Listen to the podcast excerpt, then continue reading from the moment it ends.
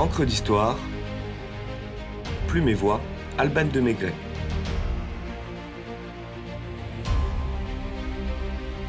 Le siège d'Alésia ou la guerre des braves.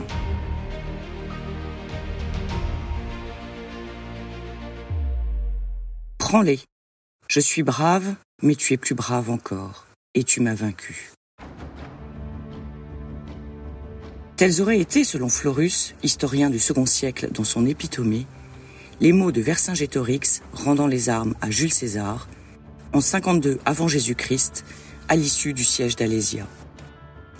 Cette bataille qui entérine l'invasion romaine en Gaule nous est essentiellement relatée par l'auteur principal de l'événement, le grand victorieux, le troisième homme du premier triumvirat, qui dépasse par cette action éclatante Crassus et chose moins évidente, Pompée le Grand nous avons nommé Jules César, auteur de De Bello Gallico, la guerre des Gaules.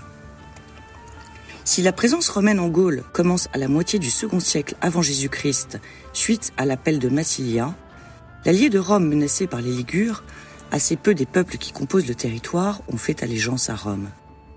La Narbonnaise, zone méridionale entre les Alpes et les Pyrénées, et quelques tribus du Bourgogne comme les Éduins se rattachent à la cité éternelle comme à un bouclier et rejettent l'hégémonie arverne.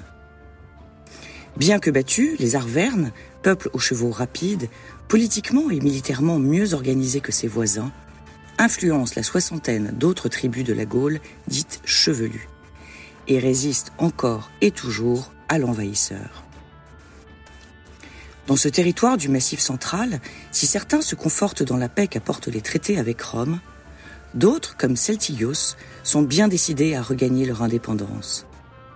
L'aspiration de ce dernier à restaurer la royauté, en opposition au gouvernement aristocrate mis sur pied selon le système romain, lui coûte sa tête. Malgré leur appartenance commune à la culture celte, les tribus gauloises sont loin d'être unifiées en cette fin du deuxième siècle avant Jésus-Christ. Leur vulnérabilité en fait une proie facile pour leurs voisins les Helvètes, qui sous la domination des Germains menés par Arioviste, profitent du climat fragile pour envahir la Gaule par l'Est. En 61 avant Jésus-Christ, nos ancêtres les Gaulois n'ont d'autre choix que d'appeler Rome à l'aide. Jules César, alors proconsul de la Gaule méridionale, se place en sauveur, même si son ambition de reconquête n'échappe à personne.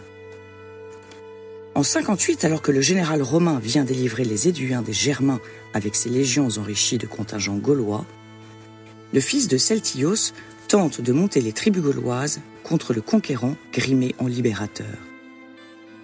Puisqu'il faut rendre à César ce qui appartient à César, voici ses propres mots pour résumer la situation.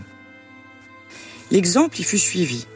Vercingétorix, fils de Celtios, Arverne, jeune homme qui était parmi les plus puissants du pays, dont le père avait eu l'empire de la Gaule et avait été tué par ses compatriotes parce qu'il aspirait à la royauté, convoqua ses partisans et n'eut pas de peine à les enflammer.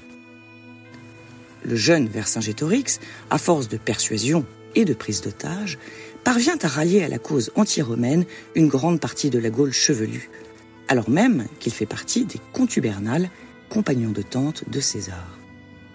L'amitié et sans doute l'admiration réciproque qui lie les deux hommes ne les empêche pas d'entrer en guerre.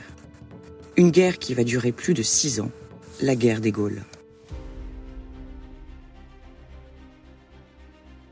En fin stratège, Jules César a peu de difficultés à repousser les oppresseurs et à passer pour un héros devant les peuples libérés qui se soumettent volontiers, tant en Bretagne qu'au bord du Rhin. Le triumvir gagne du terrain en Gaule malgré quelques révoltes. Mais en 52 avant Jésus-Christ, il faut composer avec un ennemi de taille. Vercingétorix a inventé et mis en place la politique de la terre brûlée, qui consiste à incendier les cultures pour affamer les troupes rivales. Plus déterminé que jamais, il affirme, selon Amédée Thierry dans Histoire des Gaulois en 1828, je cite, Le ressentiment de l'indépendance perdue et l'ennui de la domination romaine faisaient dans la Gaule des progrès rapides et devenait chaque jour plus vif. Parce que chaque jour aussi, cette domination devenait plus oppressive. Une guerre d'usure s'installe et la Verne s'enferme sur l'opidium de Gergovie, position stratégique par excellence, qui lui vaut le ralliement des Éduins, retournés comme bien d'autres tribus celtiques. L'armée romaine, appauvrie de ses auxiliaires gaulois, ne peut forcer le siège de la rébellion. Tout se passe bien, je cite, jusqu'au moment où le peuple éduin entra à son tour dans la guerre. En se joignant aux rebelles, ils provoquèrent un profond découragement dans l'armée de César. C'est pourquoi celui-ci leva le camp, nous relate Plutarque dans les vies parallèles des hommes illustres. C'est un échec pour César, un triomphe pour Vercingétorix. Fort de ce succès, l'Arvène convoque à Bibracte, sur le mont Beuvray, l'assemblée gauloise résistante, afin de se faire proclamer comme leur chef suprême. Pour la première fois, une unité nationale émerge. Mais aveuglé par sa précédente victoire, il néglige le génie de César, qui feint de battre en retraite vers le sud.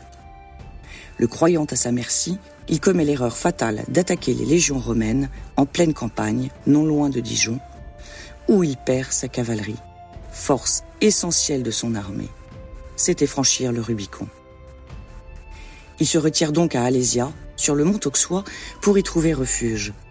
Mais César fait construire des circonvallations autour de la place qui empêchent le ravitaillement des Gaulois et l'arrivée des renforts.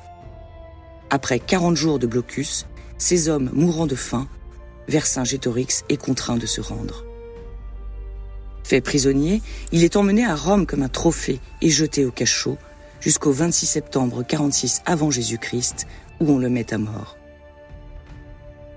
Vercingétorix, dont le nom signifie grand roi des braves, premier rassembleur de la Gaule, n'a eu que quelques mois pour briller et manifester son talent. Mais l'adversaire était de taille, Jules César. C'est pourtant avec panache et majesté qu'il a rendu ses armes. C'est Napoléon III, grand admirateur de César et passionné par la guerre des Gaules, qui réhabilita l'image du héros méconnu. Il commanda à l'artiste Aimé Millet une statue monumentale dessinée par Eugène Viollet-le-Duc.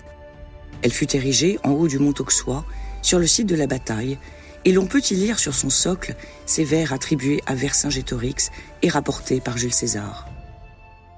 La Gaule unie, formant une seule nation, animée d'un seul esprit, peut défier l'univers.